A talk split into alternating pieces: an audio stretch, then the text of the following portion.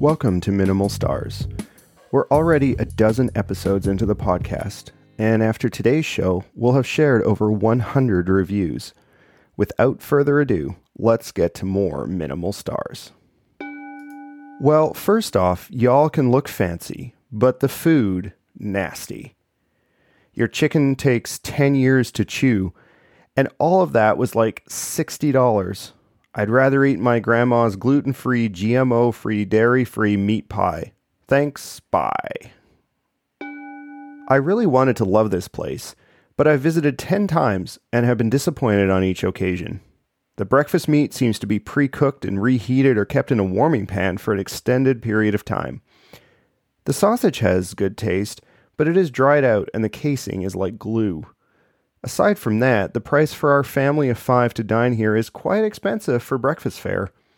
I will say that my wife is in love with the donut breakfast sandwich, which is the only reason I've returned the other nine times.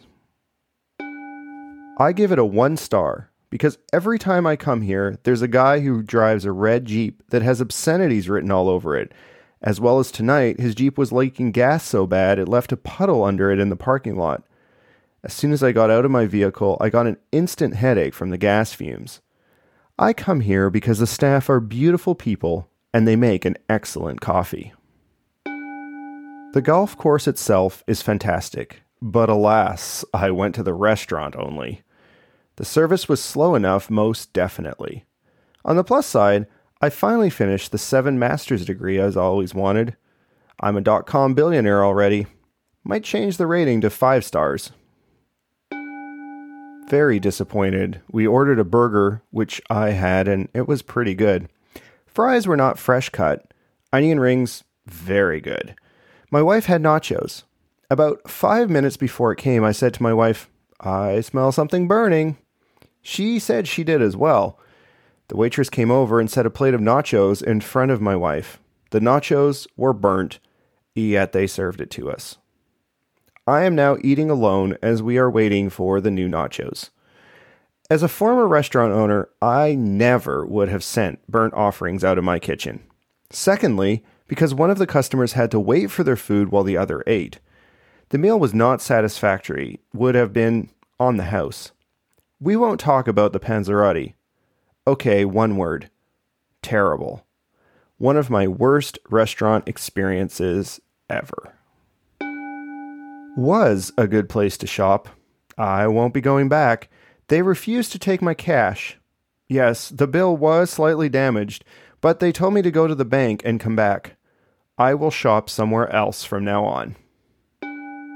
I ordered a poutine online and never received it because the restaurant was closed, even though their app said they were open. I emailed customer care and they told me that the restaurant were the only people that could help me. The restaurant called me two days later and said they could not help me. They directed me to head office, who promptly directed me back to customer care, who told me exactly what she said before only the store can help. She said she emailed the upper management team and that they would call me back, but I have yet to receive a call. This is my first bad experience, but it's a shame their customer service hasn't been better. I'd love my money back. I would like the phone number of this store, but can't find it. Yesterday, they withdrew $3 debit from our bank account. My husband was last there in July, and neither of us have left our home in the past three days because of illness. It is not a large amount, but what authority did they have to withdraw? Beware. I hate Higgins and Burke tea machine. I did like country style coffee machine, but it closed old country style and opening up kitchen burger and ice cream bar. But food is very expensive. Just like cars, bikes and jackets are very expensive.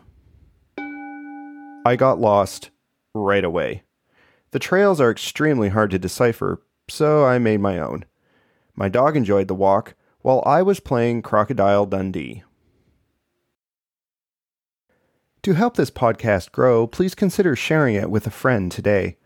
I appreciate the support and welcome your feedback by emailing yo at minimalstars.com or on Twitter at minimalstars.